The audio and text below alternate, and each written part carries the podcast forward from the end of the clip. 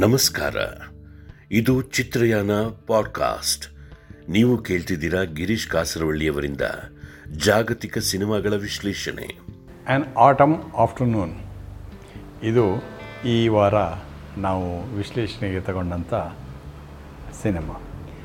Japan ದೇಶದ ಈ ಸಿನಿಮಾವನ್ನು ನಿರ್ದೇಶಿಸಿದವರು ಯಾಸಿಜೀರೋ ಓಜು ಅನ್ನುವ ನಿರ್ದೇಶಕ. ಅವರ ಕೊನೆಯ ಚಿತ್ರ ಇದು. ಜಗತ್ತಿನ ಅನೇಕ ನಿರ್ದೇಶಕರು ಅವರ ಫೇವ್ರೇಟ್ ನಿರ್ದೇಶಕ ಯಾರು ಅಂತ ಕೇಳಿದಾಗ ಎಸ್ ಜಿ ರೋಬೋಸ್ ಅಂತ ಹೇಳ್ತಾರೆ. ಆ ಕಾಲದ ಜಪಾನ್ ನಿರ್ದೇಶಕರ ತ್ರಿವಳಿಯಲ್ಲಿ ಅಕಿರಾ ಕುರೋಸೋವ ಎಸ್ ಜಿ ರೋಬೋಸು, ಹಾಗೂ ಕೆನ್ಜಿ ಕೆನ್ಜಿ ಮಿಸೋಗುಚಿ ಈ ಮೂರನ್ನು ಒಟ್ಟಿಗೆ ಹೆಸರಿಸ್ತಾರೆ. ಯಾಸಿಜಿರೋ ಓಜು ಯಾಕೆ ಎಲ್ಲ ಇಷ್ಟಪಡ್ತಾರೆ ಅಂತಂದರೆ ಅವರಲ್ಲಿರುವ ಒಂದು ಶಾಂತ ಬಿಂಬನದ ರೂಪದಲ್ಲಿ. ಆ ಸಿನಿಮಾ ಕ್ವಾಯಿಟಿಟ್ಯೂಡ್ ಅಂತಾರಲ್ಲ, ಏನೂ ಬಹಳ ಮನಸ್ಸಿಗೆ ಮುದ ಕೊಡುವ ರೀತಿಯಲ್ಲಿ ಎಲ್ಲ ರೀತಿ ಚಿತ್ರಣ ಆಗ್ತಾ ಇರುತ್ತೆ. ತುಂಬ ಫಾರ್ಮಲಿಸ್ಟಿಕ್ ಆಗಿರ್ತದೆ. ಅವರ ಇಡೀ ಫಿಲ್ಮ್ ಕಟ್ಟುವ ಕ್ರಮ ಇದೆಯಲ್ಲ ತುಂಬ ಫಾರ್ಮಲೈಸ್ ಮಾಡ್ಕೋತಾರೆ. ಸೊ ನಿಮಗೆ ಮುಂದೇನಾಗ್ಬೋದು ಮುಂದೇನಾಗ್ಬೋದು ಅನ್ನೋದು ಕಥೆಯ ದೃಷ್ಟಿಯಿಂದ ಆಗಲ್ಲ.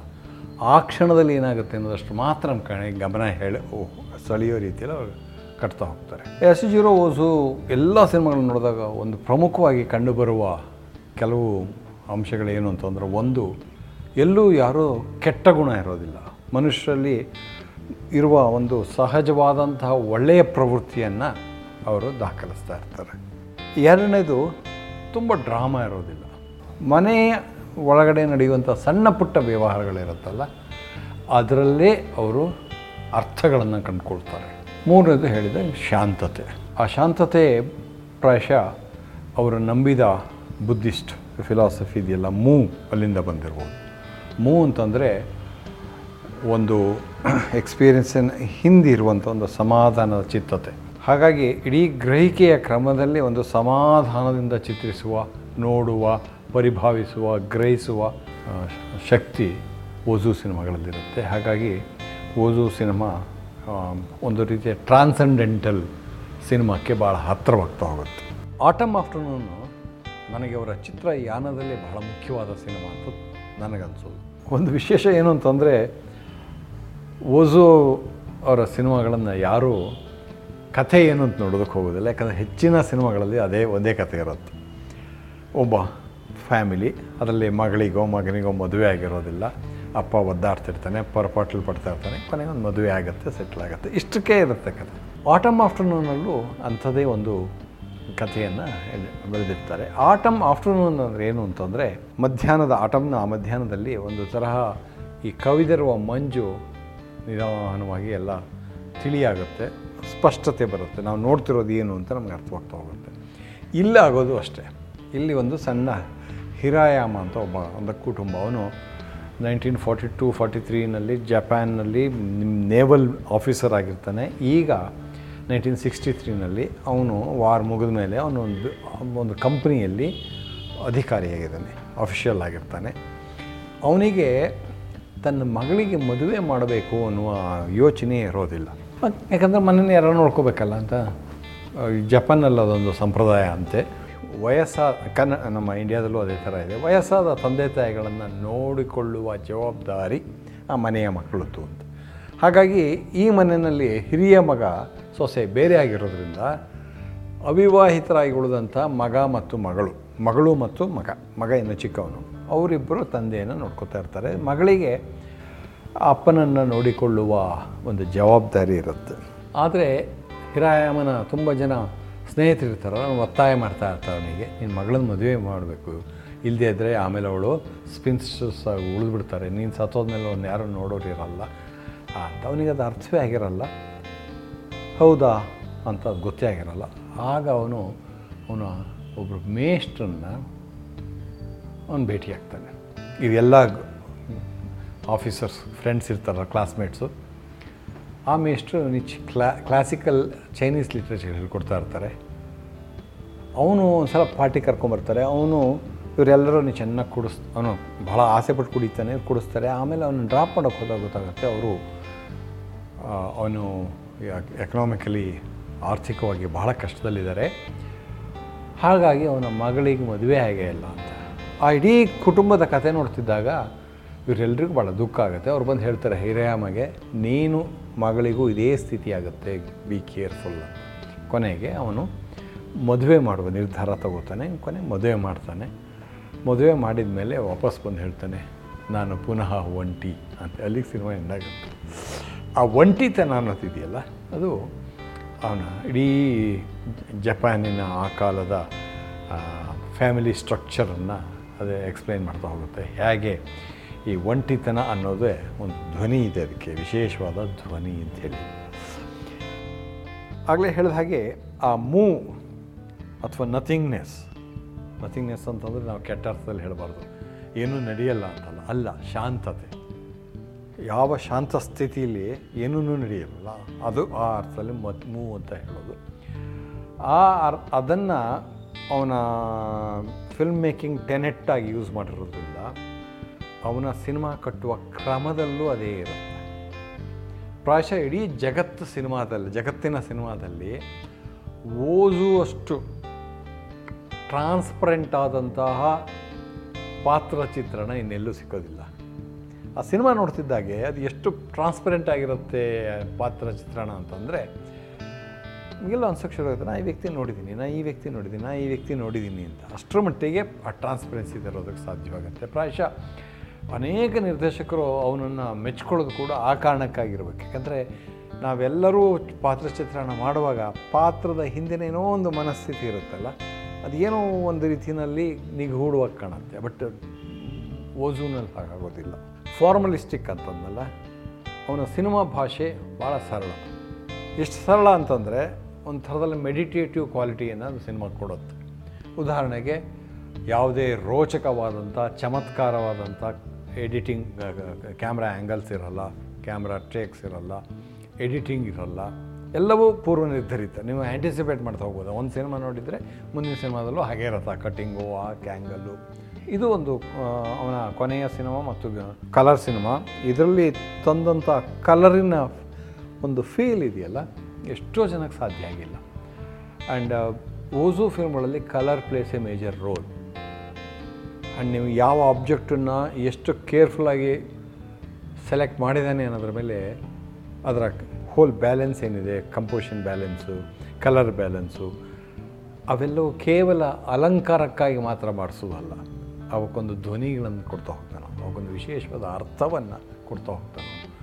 ಸೊ ಆ ಕಾರಣಕ್ಕಾಗಿ ಅವನ ಸಂರಚನೆ ಏನಿದೆ? ಅಥವಾ ಟೋಟಲ್ ಕನ್ಸ್ಟ್ರಕ್ಷನ್ ಏನಿದೆ ಆ ಫಿಲ್ಮ್ ಮಿಸಾನ್ಸೀನ್ ಅಂತ ಕರಿತೀವಲ್ಲ?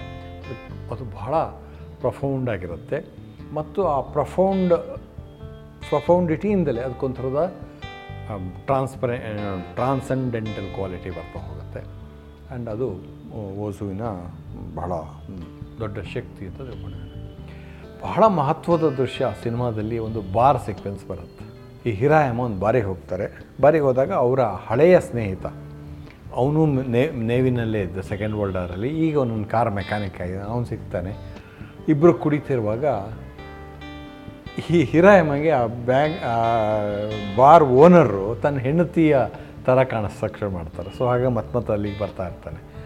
ಬಟ್ ಇವನಿಗೆ ಆ ಯಾರಿಗೆ, ಮೆಕ್ಯಾನಿಕ್ಕಿಗೆ ಎಲ್ಲೋ ನೈನ್ ತಮ್ಮ ಸೆಕೆಂಡ್ ವರ್ಲ್ಡ್ ವಾರಿನ ನೆನಪನ್ನು ತೋಡ್ಕೊಳ್ಳೋದಕ್ಕೆ ಆ ಜಾಗ ಆಗುತ್ತೆ. ಯಾಕಂತಂದರೆ ಅಲ್ಲಿ ಅವಳೊಂದು ಸಂಗೀತವನ್ನು ಹಾಕ್ತಾಳೆ. ಅದು ಫಾರ್ಟಿ ತ್ರೀ ನಾವು ನೇವಲ್ ಇದರ ಮಾರ್ಚ್ ಫಾಸ್ಟ್ ಟ್ಯೂನ್ ಅಲ್ಲೊಂದು ದೃಶ್ಯ ಇದೆ, ಬಹಳ ಮಾರ್ಮಿಕವಾಗಿದೆ ಅಂತ ಅನಿಸುತ್ತೆ. ಅವನು ಹಾಕ್ಕೊಂಡು, ಅವನು ಸೆಲ್ಯೂಟ್ ಹೊಡ್ಕೊಂಡು ಮಾಡ್ತಾ ಒಂದು ಮಾತು ಬರುತ್ತೆ. ನಾವು ಏನಾದ್ರು ಎರಡನೇ ವಿಶ್ವ ಸಮರದಲ್ಲಿ ನಾವು ಗೆದ್ದಿದ್ರೆ, ಇವತ್ತು ಇದೆಲ್ಲ ಹಿಂಗೆ ಈ ಜಾಪ್, ಜಾಪನೀಸ್ ಸಂಸ್ಕೃತಿ ಉಳಿತಾನೆ ಇರಲಿಲ್ಲ. ಯಾಕಂದರೆ ಎಲ್ಲ ನಾವು ಅವ್ರನ್ನಿಲ್ಲಿ ಕೆಲಸಕ್ಕೆ ಇಟ್ಕೋತಿದ್ವಿ. ಆಗೆಲ್ಲ ವೈಟ್ ಸ್ಕಿನ್ನವರು ಕಿಮಾನು ಹಾಕ್ಕೊಂಡು ನಮಗೆ ಕೊಡಿಸ್ತಾ ಇದ್ದರು ನಮ್ಮ- ಪ್ಯೂರಿಟಿ ಉಳಿತಿರಲಿಲ್ಲ ಅಂತ. ಇದು ಈ ಮಾತು ಹೇಳ್ತಾ ಒಂದೊಂದು ಮಾತು ಹೇಳ್ತೇನೆ ಒಳ್ಳೆಯದೇ ನಾವು ಸೋತಿದ್ದು ಅಂತ. ಆದರೆ ತುಂಬ ಆಳವಾಗಿ ಯೋಚನೆ ಮಾಡಿದಾಗ ಆ ಸೋಲು ನೈನ್ಟೀನ್ ಏನೋ ಎರಡನೇ ವಿಶ್ವ ಸಮರದ ಸೋಲು ಜಾಪನೀಸಲ್ಲಿ ಯಾವ ತರಹದ ನೋವನ್ನು ಉಳಿಸಿ ಹೋಗಿದೆ ಅನ್ನೋದು ಅರ್ಥವಾಗುತ್ತೆ. ಇವನು ಏನೇ ಹೇಳ್ಬೋದು, ನಾವು ಸೋತಿದ್ದೆ ಒಳ್ಳೆಯದಾಯಿತು ಅಂತ. ಅದರದು ಒಳಗೆಲ್ಲರೂ ಗೊತ್ತಾಗುತ್ತೆ, ಅದು ಹೇಳೋ ಕ್ರಮದಲ್ಲೇ ಗೊತ್ತಾಗುತ್ತೆ, ಛೇ ಓ ಸೋತಿದ್ರ ಬಗ್ಗೆ ಅವರಿಗೆ ಭಾಳ ನೋವಿದೆ ಅಂತ. ಯಾಕೆಂದ್ರೆ ತುಂಬ ಫ್ಯೂಡಲ್ ಸೊಸೈಟಿ ಜಪಾನು. ರಾಜ, ಆ ರಾಜ ಸರೆಂಡರ್ ಆದಾಗ ಜನ ಎಲ್ಲ ಬಿಕ್ಕಿ ಬಿಕ್ಕಿ ಹೇಳುತ್ತಾರೆ ಅಮೇರಿಕನ್ ಆರ್ಮಿಗೆ ಒಂದು. ಅಂಥ ಒಂದು ಫ್ಯೂಡಲ್ ಮೆಂಟಲ್ ಇರೋ, ಮೆಂಟಾಲಿಟಿ ಇರುವಂಥ ಜಾಪನೀಸ್ ಸೊಸೈಟಿ ಸೋತಿದ್ದು ಒಳ್ಳೇದಾಯ್ತು ಅನ್ಬೇಕಾದ್ರೆ ಎಂಥ ನೋವಿಂದ ಹೇಳ್ತಾ ಇದ್ದಾರೆ ಆ ಮಾತನ್ನು. ಅದೊಂದು ಮುಖವಾಡ ಇಟ್ಕೊಂಡು ಹೇಳ್ತಾ ಇದ್ದಾರೆ ಹಾಗಾಗಿ ಆ ಸೀನು, ಅದನ್ನ ಎನ್ಯಾಕ್ಮೆಂಟು ಆಮೇಲೆ ಆ ಮಿಲಿಟ್ರಿ ಬ್ಯಾಂಡನ್ನು ಇವರು ಭಾಳ ಸಂತೋಷದಿಂದ ಅದಕ್ಕೆ ಮಾರ್ಚ್ ಫಾಸ್ಟ್ ಹಾಕ್ಕೊಂಡು ಇವತ್ತು ಸೆಲ್ಯೂಟ್ ಹೊಡ್ಕೊಂಡು ತಿರುಗೋದು, ಎಲ್ಲ ಒಂದು ಐರನಿಯಾಗಿ ಬರುತ್ತೆ. ಓಜುವಿನ ಇನ್ನೊಂದು ಬಹಳ ದೊಡ್ಡ ಗುಣ ಅಂತಂದರೆ ಸ್ಟೈಲೈಸೇಷನು ಮತ್ತು ಮಿನಿಮಲಿಸಮ್ ಸಾಮಾನ್ಯವಾಗಿ ಸ್ಟೈಲೈಸೇಷನ್ ಭಾರತದಲ್ಲೂ ಕೆಲವರು ಬಳಸ್ತಾರೆ. ಆ ಸ್ಟೈಲೈಸೇಷನ್ ಏನು ಮಾಡುತ್ತೆ ಅಂತಂದರೆ ಪ್ರೇಕ್ಷಕನನ್ನು ದೂರಕ್ಕೆ ತಳ್ಳುತ್ತೆ. ಅವನನ್ನು ಹತ್ತಿರ ಬರೋಕ್ಕೆ ಬಿಡಲ್ಲ. ಆದರೆ ಓಜುವಿನ ಸ್ಟೈಲೈಸೇಷನ್ನು ಪ್ರೇಕ್ಷಕನ ತನ್ನ ಹತ್ರ ಎಳ್ಕೊಳ್ಳುತ್ತೆ ಅದು ಓಜು ಅದನ್ನು ಹೇಗೆ ಅಚೀವ್ ಮಾಡ್ತಾನೆ ಅನ್ನೋದು ನಾವು ಸ್ಟಡಿ ಮಾಡಬೇಕು. ಇಟ್ಸ್ ವರ್ತ್ ಸ್ಟಡಿ ಅವನು ನೋ ಥಿಯೇಟ್ರಿಂದ ಕೆಲವೊಂದು ಅಂಶಗಳನ್ನು ತಗೋತಾನೆ. ಅವನ ಕಂಪೋಸಿಷನ್ನು ಅವನ ಈಕ್ವಲಿ ಬ್ಯಾಲೆನ್ಸ್ಡ್ ಕಂಪೋಸಿಷನ್ಸು ಥಿಯೇಟ್ರಿನಿಂದ ಬರುತ್ತೆ. ಸಾಮಾನ್ಯವಾಗಿ ಹಾಲಿವುಡ್ಡು ಮತ್ತು ಈ ಥರದ ಇದರಲ್ಲಿ ಏನಿರುತ್ತೆ ಕಟ್ ಪ್ರೆಡಿಕ್ಟಬಲ್ ಆಗಬಾರ್ದು ಅಂತಾರೆ. ಬಟ್ ಬರ್, ಇವನಲ್ಲಿ, ಓಝೂನಲ್ಲಿ ಕಟ್ ಅನ್ನೋದು ಪ್ರೆಡಿಕ್ಟಬಲ್ ನಿಮ್ಗೆ ಗೊತ್ತಿರುತ್ತೆ ಅವನೇನೋ ಮಾತಾಡ್ತಾ ಮಾತಾಡ್ತಾ ಹೇಳ್ತಾನೆ ಅಂತಂದರೆ ತಕ್ಷಣ ನೀವೇ ಹೇಳ್ಬೋದು ಹೊರಗಡೆ ಕೂತ್ಕೊಂಡು, ಈಗ ಅವ್ನು ಲಾಂಗ್ ಶಾಟಿಗೆ ಕಟ್ ಮಾಡ್ತಾನೆ ಕ್ಲೋಸಪ್ಪಿಂದ ಸೊ ಹಾಗಾಗಿ ನಿಮ್ಮ ಗಮನ ತಂತ್ರಕ್ಕೆ ಹೋಗೋದಿಲ್ಲ, ಬರೀ ವಸ್ತುವಿನ ಬಗ್ಗೆ ಹೋಗುತ್ತೆ ಮತ್ತು ಅವನು ಹೇಳ್ತಿರುವಂಥ ಅಂಶಗಳ ಬಗ್ಗೆ ಕಲರ್ ಸ್ಕೀಮು ಭಾಳ ಪೇಸ್ಟಲ್ ಕಲರ್ಸ್ ಯೂಸ್ ಮಾಡ್ತಾನೆ ಮತ್ತು ಅಪರೂಪಕ್ಕೆ ಅವನು ಬಳಸುವ ಕಲರ್ ಪ್ಯಾಲೆಟ್ಟು ಎಷ್ಟು ರಿಚಾಗಿ ಕಾಣುತ್ತೆ ಅಂತಂದ್ರೆ ಅದರದು ನಿಮಗೆ ಎಲ್ಲಿಗೂ ರಾಚಲ್ಲ ಮುಖಕ್ಕೆ. ಒಂಥರ ಅದರೊಳಗೆ ಒಂದು ಹಾರ್ಮೋನಿಯನ್ ಕಟ್ಕೋತಾನೆ, ರೆಡ್ಡು, ಗ್ರೀನು ಎರಡನ್ನೂ ಮಿಕ್ಸ್ ಮಾಡ್ತಾನೆ. At you see some kind of ಏನೋ ರಿದಮ್ ಹಾರ್ಮೋನಿಯನ್ ಇಟ್ ಜೊತೆಗೆ ಅವನು ಓಸುವಿನ ಪಿಲೋ ಶಾರ್ಟ್ಸ್ ಅಂತ ಕರಿತೀವಲ್ಲ ಸೀನ್ ಟ್ರಾನ್ಸಾಕ್ಷನ್ ಮಧ್ಯೆ ಹಾಕೋ ಶಾರ್ಟ್ಸು ಅದು ಆಟಮ್ ಆಫ್ಟರ್ನೂನ್ ಅಂತೂ ಭಾಳ ಚೆನ್ನಾಗಿ ಉಪಯೋಗಿಸ್ತಾನೆ. ಅವನು ಈ ಥರದ ಇಡೀ ಅವನ ಸಂವಿಧಾನವನ್ನು, ಅಂದರೆ ಮಿಸೋನ್ಸೇನನ್ನು ಫಾರ್ಮಲೈಸ್ ಮಾಡೋದ್ರಿಂದ ಅವನು ಒಂದು ರೀತಿಯಲ್ಲಿ ಫಾರ್ಮಲಿಸ್ಟ್ ಅಂತ ನಾವು ಕರಿಬಹುದು. ಆದರೆ ಆ ಫಾರ್ಮಲಿಸಮಿಂದ ನಿಮಗೆ ಮತ್ತಷ್ಟು ಅನುಭವ ಹೆಚ್ಚುತ್ತೆ ಹೋಗುತ್ತೆ, ಅನುಭವ ಕುಂಠಿತವಾಗೋದಿಲ್ಲ. ಹಾಗಾಗಿ ಅವನ ಸಾಧನೆ ಏನಿದೆ, ಅದು ಒಂಥರ ಎಲ್ಲರಿಗೂ ಸ್ಟಡಿಗೆ ಒಂದು ಒಳ್ಳೆಯ ಇದಾಗುತ್ತೆ ಅಂತ. ಮಿನಿಮಲಿಸಮ್ ಇರುತ್ತೆ ಫಾರ್ಮಲಿಸಮ್ ಇರುತ್ತೆ ನಾನ್ ಆ್ಯಕ್ಟಿಂಗ್ ಇರುತ್ತೆ, ಆಮೇಲೆ ನೋ ಎಮೋಷನ್ಸ್ ಇರುತ್ತೆ. ಎಟ್ ಆ ಫಿಲ್ಮ್ ಎಷ್ಟು ನಿಮ್ಮನ್ನು ಹಾಂಟ್ ಮಾಡುತ್ತೆ ಅಥವಾ ಎಷ್ಟು ನಿಮ್ಮನ್ನು ಯೋಚನೆ ಮಾಡೋದಕ್ಕೆ ಹಚ್ಚುತ್ತೆ ಅಂತಂದರೆ, ಇದೆಲ್ಲ ಹೇಗೆ ಅಚೀವ್ ಮಾಡ್ತಾನೆ ಅಂತ ಒಂದ್ಸಲ ದಿಗ್ಭ್ರಮೆಯನ್ನು ಹುಟ್ಟಿಸ್ತಾ ಇರುತ್ತೆ. ನನಗೆ ಅವರ ಇಡೀ ಚಿತ್ರ ಯಾನದಲ್ಲೇ ಆಟಮ್ ಆಫ್ಟರ್ನೂನ್ ಭಾಳ ತುಂಬ ಹತ್, ನನ್ನ ಹೃದಯಕ್ಕೂ ಹತ್ತಿರವಾದಂಥ ಒಂದು ಸಿನಿಮಾ. ಇದು ಚಿತ್ರಯಾನ ಪಾಡ್ಕಾಸ್ಟ್. ನೀವು ಕೇಳ್ತಿದ್ದೀರಾ ಗಿರೀಶ್ ಕಾಸರವಳ್ಳಿಯವರಿಂದ ಜಾಗತಿಕ ಸಿನಿಮಾಗಳ ವಿಶ್ಲೇಷಣೆ.